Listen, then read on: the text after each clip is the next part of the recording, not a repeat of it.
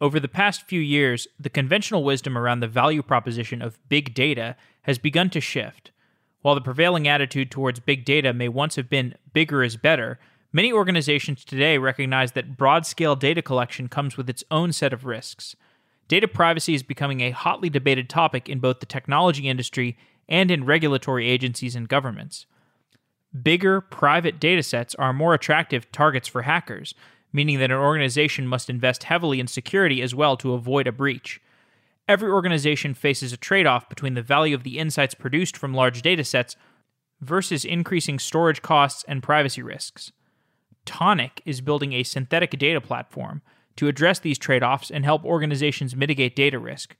Tonic takes in raw data, perhaps from a data lake, and transforms it into a more manageable, de identified data set for ease of use and user privacy.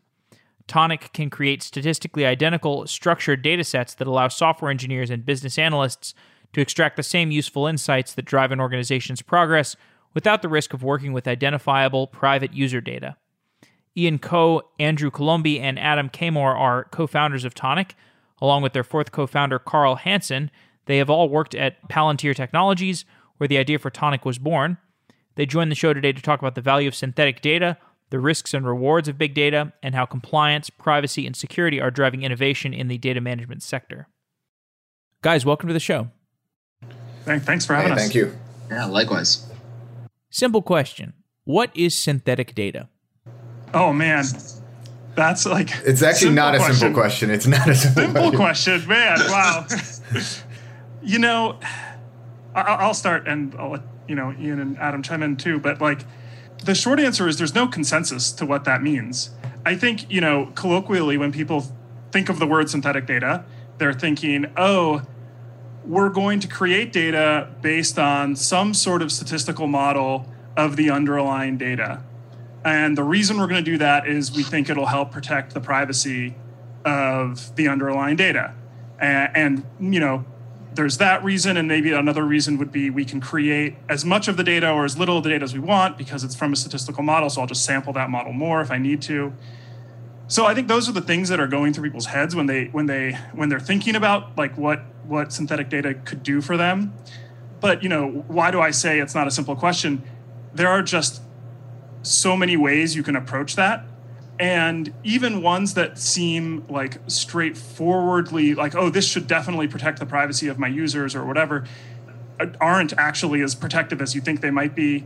So there isn't like one simple answer there. And what our product does is try to give you like a set of like a toolbox a little bit of a toolbox to produce data that provides the utility you need meaning like it can create uh, data that's useful for testing, if that's what you want to do with it, or sales demos, if that's what you want to do with it, while also protecting the privacy of your users, which means, you know, you don't reveal any sensitive information about your users. And so it's like, like I said, it's a bit of a toolbox in that way because there are different ways you can configure it depending on your needs.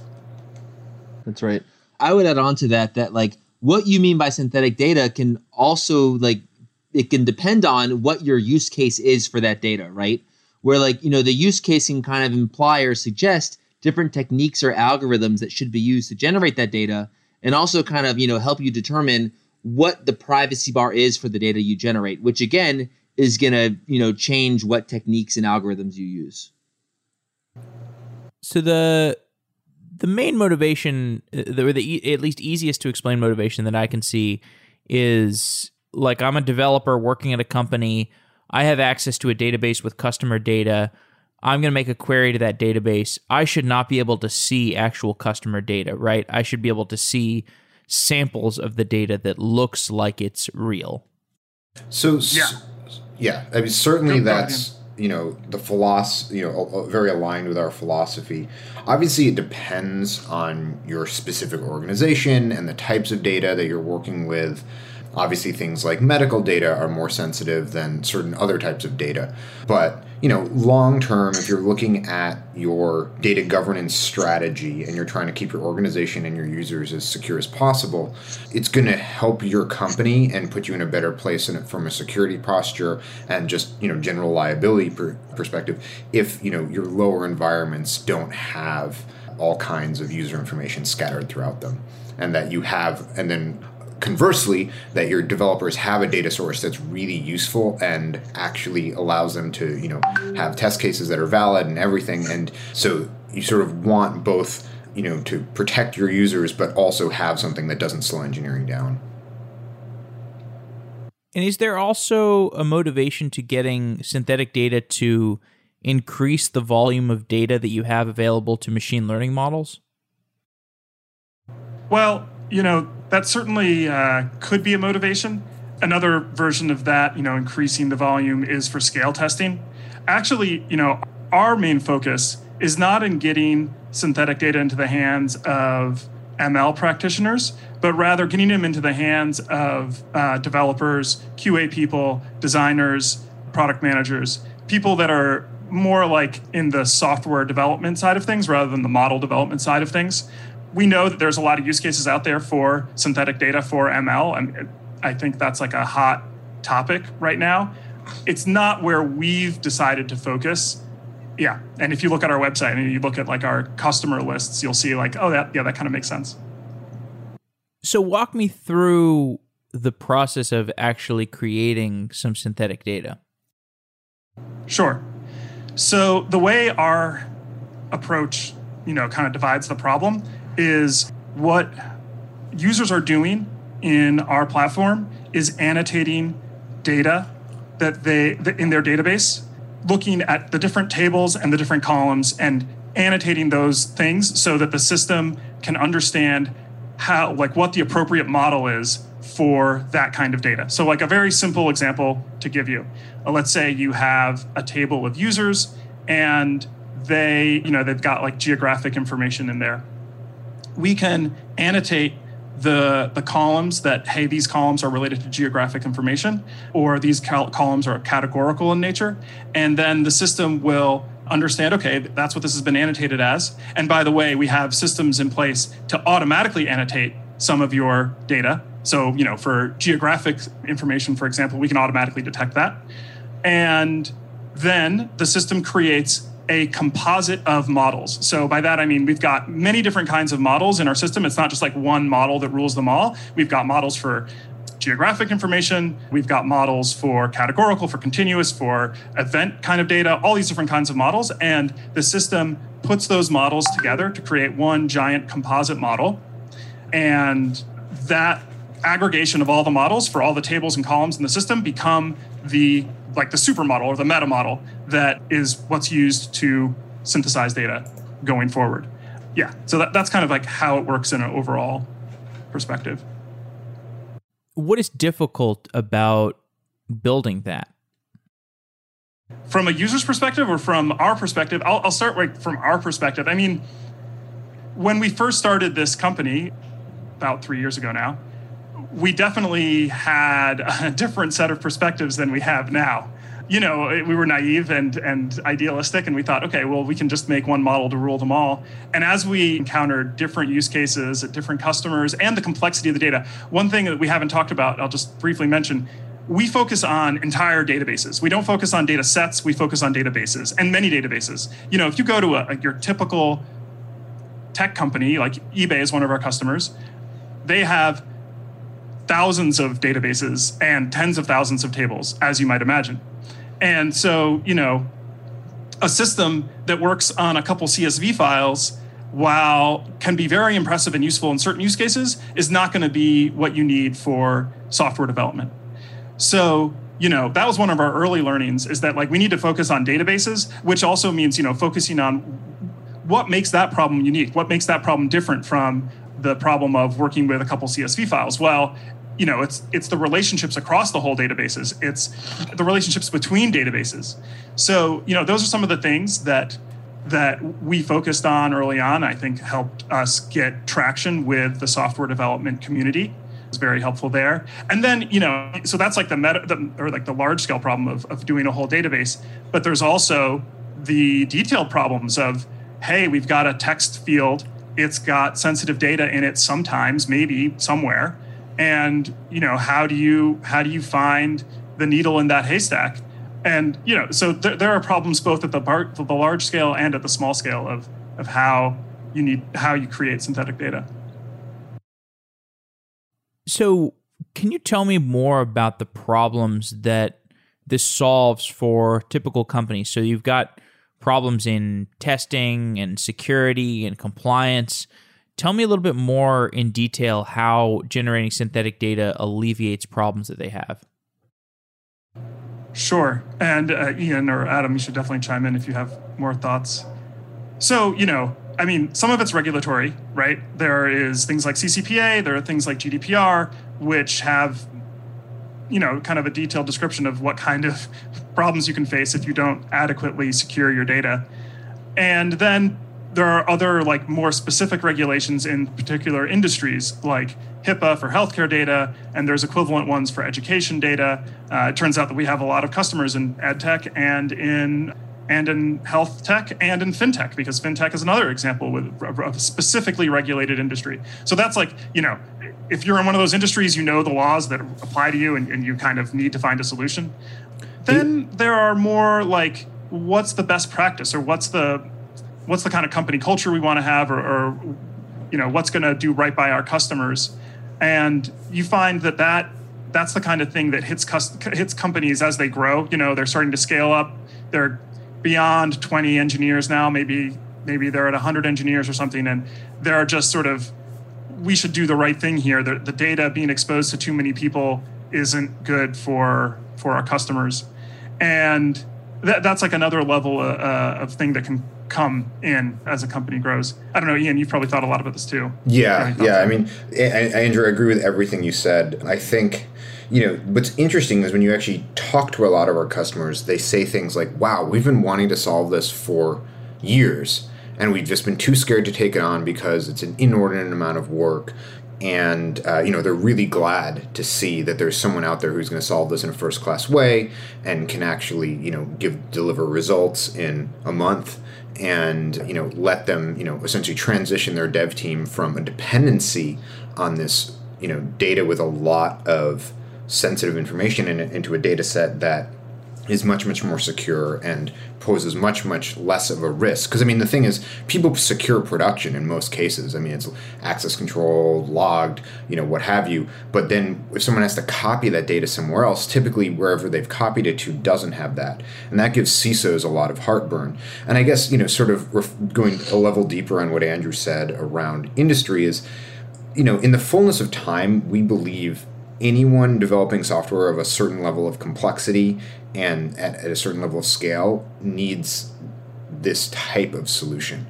You know, the way we kind of think of it today is that if you're a healthcare company, you know, we should be talking to you if you're 10 people big. If you're a fintech, maybe 50 people, because, you know, there's, you know, quite a few regulations on uh, fintechs as well. A standard B2B company, and this is, I think, kind of the sweet spot and where many of our customers live, is around 200 ish people you know, at that point, you've maybe hired a CISO, you're considering something like a SOC 2 audit. Uh, the other thing is that, you know, you, you now are signing data covenants with customers saying, you know, how you're actually going to use their data. Um, you know, you might have your CISO going to meetings and, you know, explaining your data practices and how you're protecting the data. And so that's, that's something that gets, you know, you know that is sort of even as you reach that sort of SMB level, that's something that becomes increasingly more complicated to manage and handle appropriately. Um, if you're B2C, you know it, it's often a little bit bigger just because you're you're not having to deal with those kinds of things as early and you know might not be as. But again, all this uh, you know as Andrew said is dependent on your company's culture. But you know. I, guess those are sort of the frameworks that we think about when we th- you know think about who's who's going to adopt this and you know when. So if I'm running Tonic over my my uh, data set i mean there's all kinds of things that can change in my my databases. Like the schema can change. New kinds of data can be can be added. How do i know that the tonic system is going to be consistently updated with the changes to my database well, yeah, glibly, I would say that's one of the things that uh, does make this hard. Uh, you know, to your previous question, but I'll, I'll let Andrew provide more detail. It looks like Adam was ready to. Yeah, I, I can I can take this one. So you know, I mean, in a rapidly developing product like a lot of our customers have, it's really common for you know schema changes to happen. You know, new columns to be added, columns to be changed. The the meaning of columns can you know change over time, etc. Right? So what Tonic does is basically alert users to when new data has been added that hasn't yet been, you know, acknowledged that this new data is there in the Tonic system. Um, and Tonic can be configured to essentially not allow a new generation of data to occur until someone, like a user of Tonic, has you know acknowledged the presence of this new column and has either said, "Yeah, that's sensitive data. Let's deal with it in one of the ways Tonic supports," or "Oh no, that's not sensitive. We don't need to do anything about it."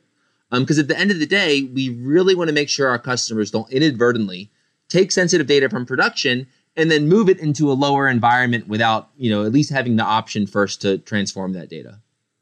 And the one quick thing I'd add is this is another example of a learning that we that we had from working with large databases as opposed to just a few CSVs here and there.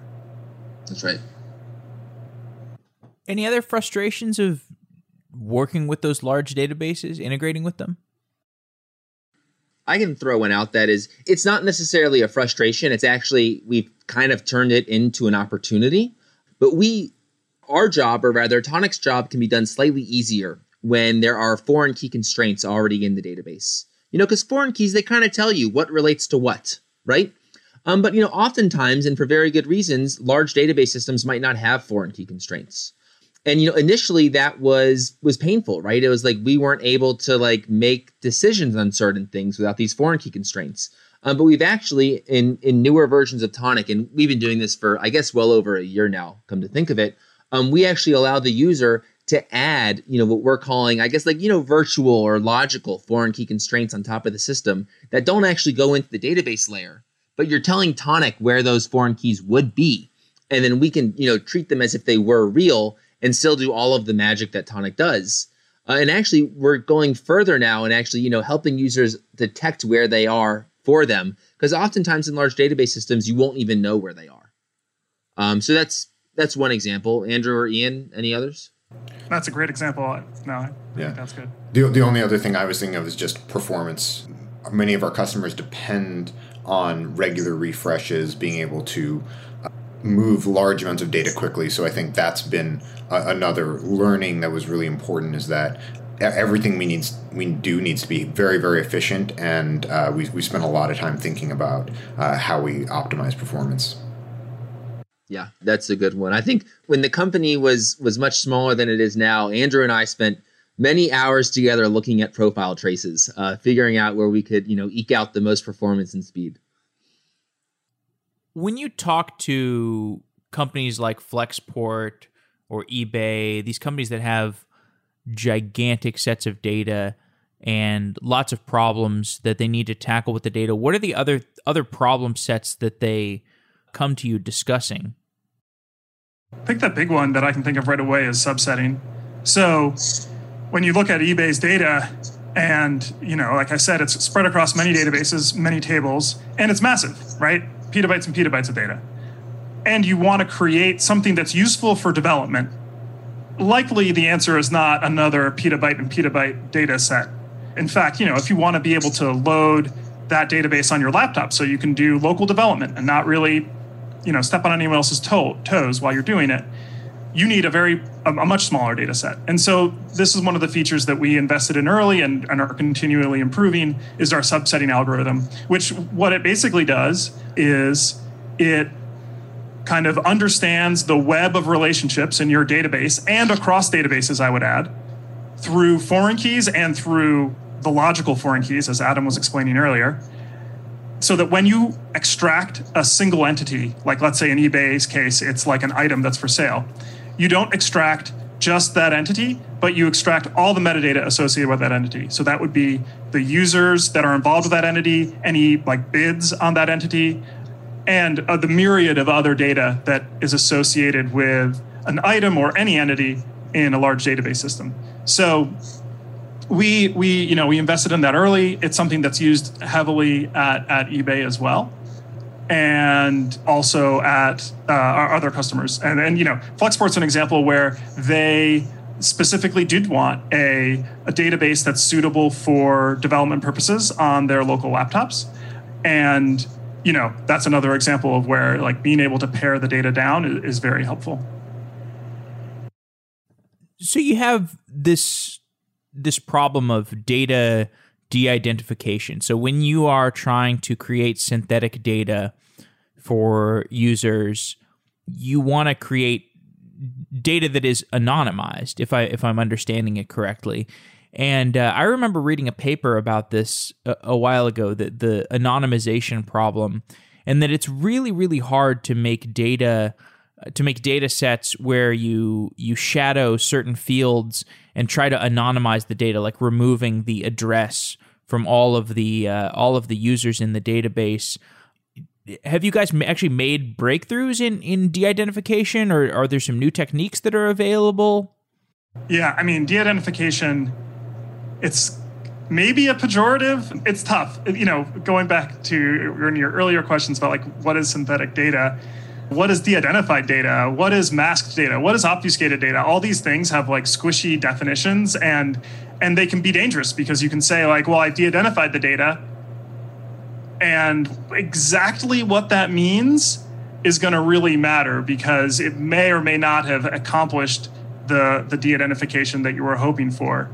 You know, there's this famous example of Netflix, the Netflix challenge, where Netflix released a bunch of data, having quote unquote de identified it. And then, sure enough, internet sleuths were able to re identify certain users based on their those users' activity that was masked in the Netflix data set, but not masked in the real world. And so, you know, you can go on imdb.com and maybe correlate activity of a user in Netflix with a user in imdb.com and then reverse who that person was.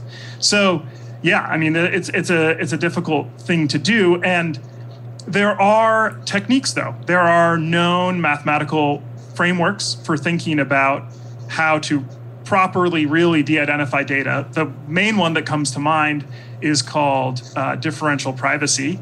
It's been around. It's you know discovered or invented depending on your preference in I think 2006 out of uh, Microsoft Research, and it's been a real mainstay of data privacy research going forward. And then there are other techniques as well, you know, and there's other approaches. You know, that it's not it's not just differential privacy, but that there are a handful of approaches, and we incorporate those in the product. So. The, you know, our product is very configurable. Like I was saying before, there's a toolbox kind of approach and there are ways you can configure it to, to maximize the privacy which you know can have a deleterious effect on the utility. And then there are approaches that can you know more maximize the utility. And the approach you take is going to depend on what you think your adversary is right? Is your adversary other people in your company or is your adversary the world?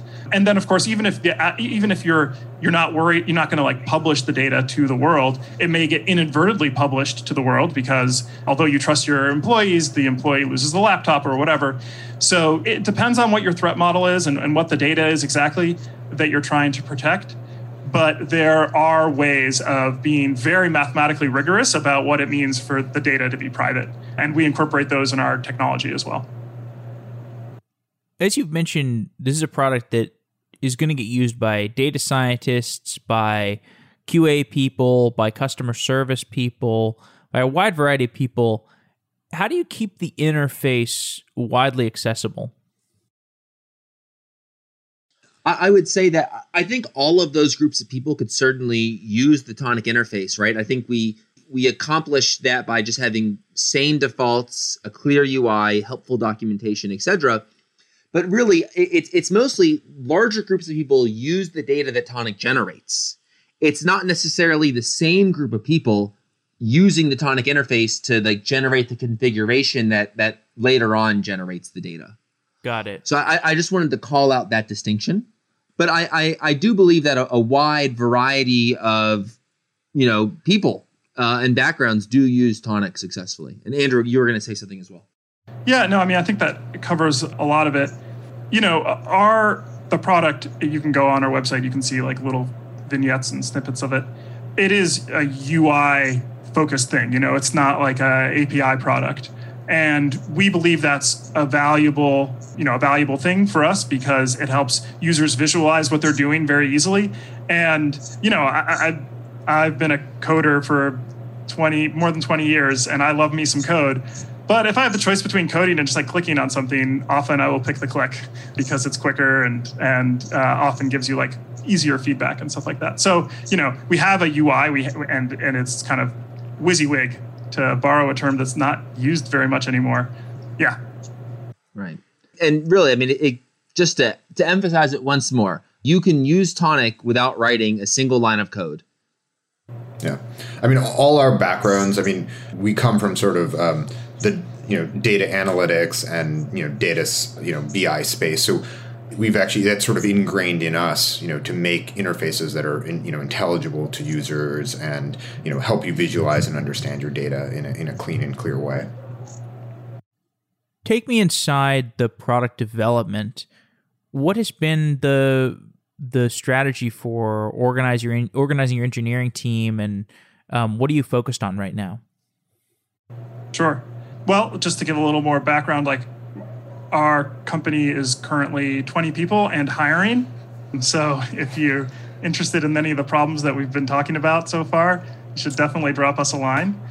But yeah, I mean, our team isn't isn't super big yet, and so it's been a very flat structure. We hope to continue the you know flat structure, but everyone does everything. You know, we don't hire front end only or back end only. Like you get a feature, that feature is yours from the the SQL that you need to generate to do it to the React TypeScript uh, component that needs to be created to take advantage of it.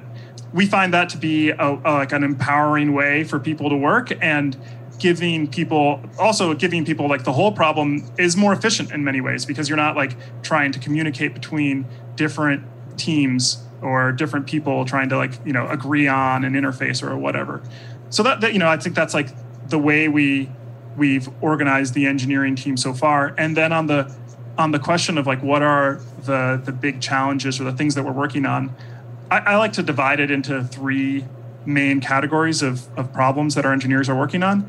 The first one is data pipeline stuff. So it's like, you know, we do a lot of grab data from a database, do some analysis of it, or, you know, or even take it wholesale and then writing data to an output database. And actually, I want to, there's a brief aside, like I said, take it wholesale. Another learning from, you know, having, doing this on uh, databases is there are many tables in a database that you don't need to make private. They're like, you know, the schema version, because that automatically gets updated. Or law, other other there are other things in a database that you don't need to actually synthesize or, or make private. So anyway, data pipeline is is the first first category. Second category is ergonomics. So that's just like making Tonic easy to use. And it's not just easy to use, but like fit with a corporate workflow. I mean, when you've got a company like eBay that has thousands of engineers that are going to be working on data that you create, there are a lot of stakeholders in the synthetic data that you're creating. And so there's a lot of people that want to have visibility into it. There's like compliance that wants to be able to approve things. So there's a whole workflow and uh, uh, and that's where I put in like the ergonomics bucket of like it's not just ergonomics for the person, but it's ergonomics for the organization. You know, the whole organization needs to to feel comfortable using this tool. And then the third category of things that we work on is the the more mathy stats and the privacy utility. We want to create the most private data with the best utility that we can. And doing that is, you know, research grade problems. And there's, you know, we're definitely borrowing from academia as much as we can and building some of our own stuff as well. But yeah, if you're interested in, you know, doing math and stats, that's definitely another area that we that we focus on. On the project side, the first thing that Andrew spoke to, I'd like to add one more thing you know, it, it's definitely true that our engineers, or rather, a engineer, will take a single feature and kind of drive it from start to end. And part of that process is also, you know, communicating directly with our customers. Um, we have a, you know, a, a tight communication channel with almost all of our customers. You know, typically, sometimes over email, but oftentimes on Slack or Microsoft Teams or you know the the chat app du jour. And our engineers will will work with our customers on a on a very regular basis. You know, helping them sometimes with configuration changes, but oftentimes, you know, collecting, you know, specs and requirements on new features that, that they're going to drive forward in the future. So in a way, at least for now, our engineers are also acting like their own product managers. But that, you know, that that obviously, you know, changes somewhat as the company grows in size. You know, I'm curious about taking some of this this research like we discussed with the data de-identification and productizing it and and verifying it verifying that you've productized it correctly because these algorithms can be really complicated to actually implement. Can you tell me a little bit about the engineering behind an algorithm like that? Like what programming languages you use, how you test it, how you verify that it works as intended? I'll give an example of uh, an algorithm we use, and I can I can talk about how we you know verify that it's correct. So one type of like algorithm that we make fairly heavy use of is something called format preserving encryption, which is a way of you know doing a, a two way, meaning you you can undo it, you know, encrypting a piece of data, but you know encrypting it in a special way such that the ciphertext that is the output of the encryption algorithm um, resembles in some way the plain text, you know, the original values, right?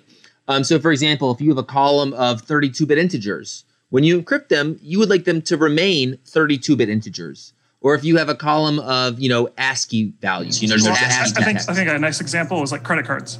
If you have a if you have Nice. like a column of credit card numbers, you want the output to also be credit card numbers. Right. You know, so meaning, you know, if there's like a check digit in that credit card number, which there happens to be, you would like to ensure that that check digit, you know, is satisfied even with with your encrypted ciphertext, right? So, and that technique is typically called format preserving encryption. And, you know, we have to implement our own algorithms there. You asked what the coding languages are for for this part of our backend. As for most of our backend, it's it's written in um, C sharp using .NET Core, um, or rather now it's just called .NET, but it's it's you know cross-platform C sharp. And to verify the validity of these algorithms, it's actually fairly simple for encryption algorithms. Simply decrypt and ensure that um, what you've encrypted, when decrypted, goes back to the original plain text. So you know that's that that is one way of verifying, as well as doing other checks. For example, um, you know over 32-bit integers, you can actually kind of test this over the entire space if you need to, uh, ensuring that you have one-to-oneness as well is another you know good check to do. Yeah, and like for some of the other algorithms, like when we implement differential privacy, for example, it is challenging to verify the correctness there. But we have like a data science team that that's kind of what they do is like, you know, take a look at these algorithms and, and try to look for various attacks on it. Like there's like the implementation and then there's the theory, right? So like the theory, it's all great, of course, but then you implement it and you may have implemented it with a bug, and so like the theory doesn't actually hold up, right? And so verifying that the actual implementation upholds the qualities that the theory says it should, such as you know being resilient to reverse engineering, et cetera, et cetera. Those are things that that team looks at, and it, it's a lot of you know we have the algorithm. Let's do some Jupyter notebooks and uh, let's you know try to crack it. That's right. You know, some of the go-to testing mechanisms for developers are, are unit tests. And you know, this is a conversation Andrew and I were having, you know, recently. A, a lot of our results are, you know, probabilistic in nature, right? You know, you run it twice, you're going to get different results. But you know, you, you know if you run it enough times, you know what the distribution of results should look like, right? Like we we, we know what that is, but for any given value, we don't know what it's going to be. So, you know, creating unit tests that can test statistical and probabilistic features uh, is something that we've put you know some amount of thought into, and I think we're you know happy with our with our framework there. And so as far as as far as testing it, can you give me a little bit more detail into how you test the overall system and make sure that it's not de-anonymizing at at any level? So, I mean, I think one, one thing to th- understand about our product is that, you know, we, we take data from production and then, or, or, or whatever secure source, and then we make a, a net new data set out of it. Um, so there aren't, you know, sort of like artifacts and things that, you know, it's, it's not in, in the sense of like, there aren't sort of like things that you know you will be able to you know poke at in, in the process you know sort of during you know if, if you're thinking of it as sort of a pipeline so there's sort of I think what Andrew and Adam were kind of alluding to is that there's sort of an entry and an exit, and that that's the main focus and really the important part to test. So if, for some reason you're, you're, you know, we, we offer basically on-prem and then also a cloud-hosted version of our product. And then so I think for folks who are using the cloud, those kind of questions become a little more important. Um, and we do have assurances that, you know, we give those customers and we never retain data, things like that.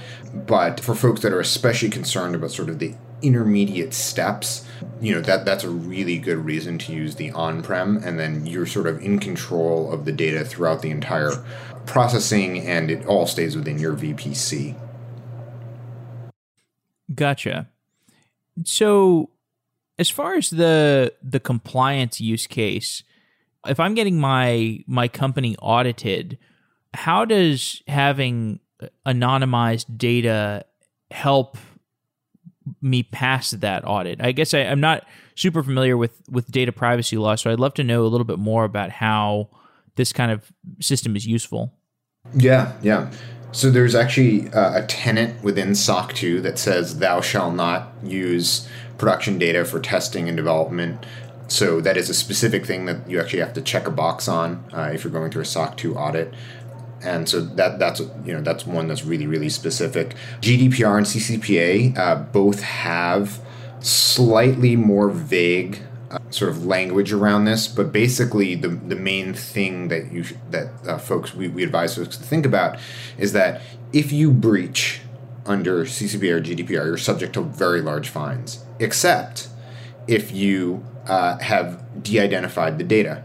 And you know, as we were discussing uh, before, they do not define what de-identification is, but they, they use language you know, similar to the act of something like substantially resistant to reverse engineering.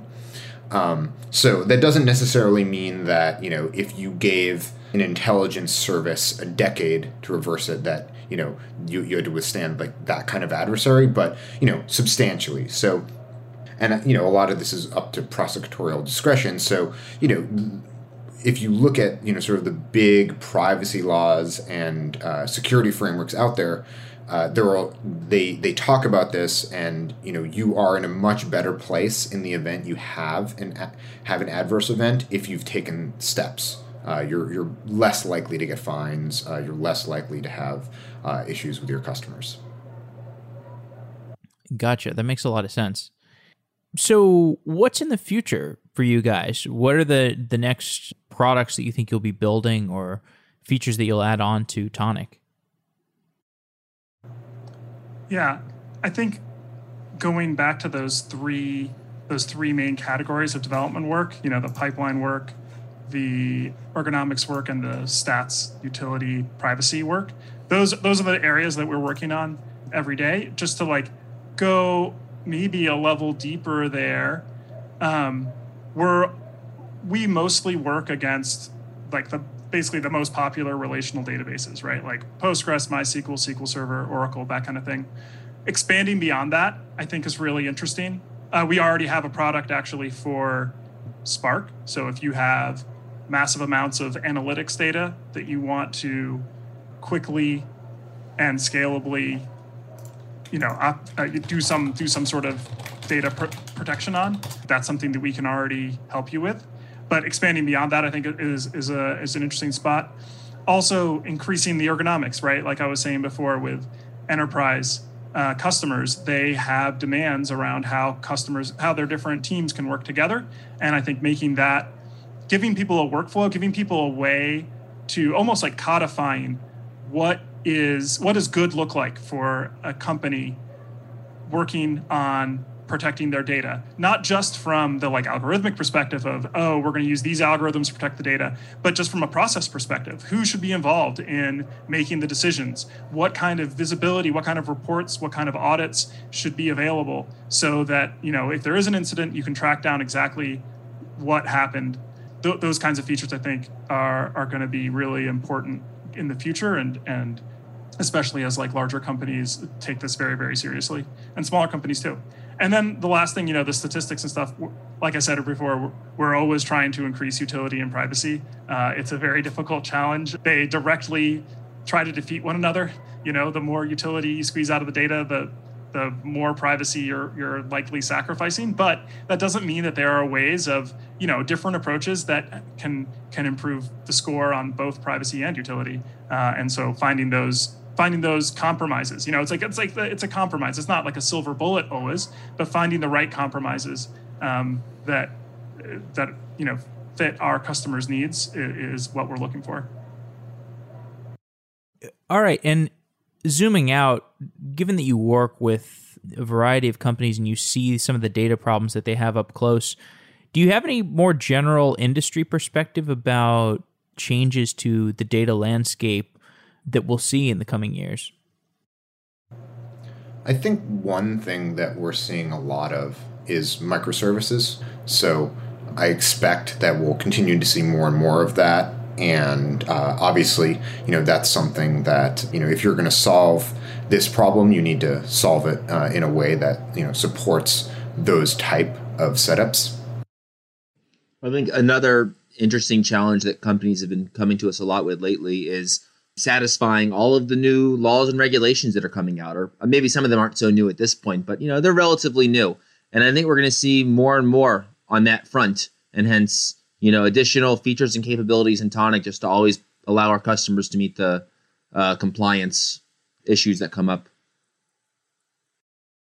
Cool. Well any other topics you guys want to explore or do you think that's uh you think we've covered everything in the in the scope of of tonic and your perspectives on on data infrastructure just want to reiterate uh, that, as, as, Andrew said, there are some really interesting problems to work on here at Tonic, and uh, if you're, you know, if they sound interesting to you, we, would love to chat. Awesome.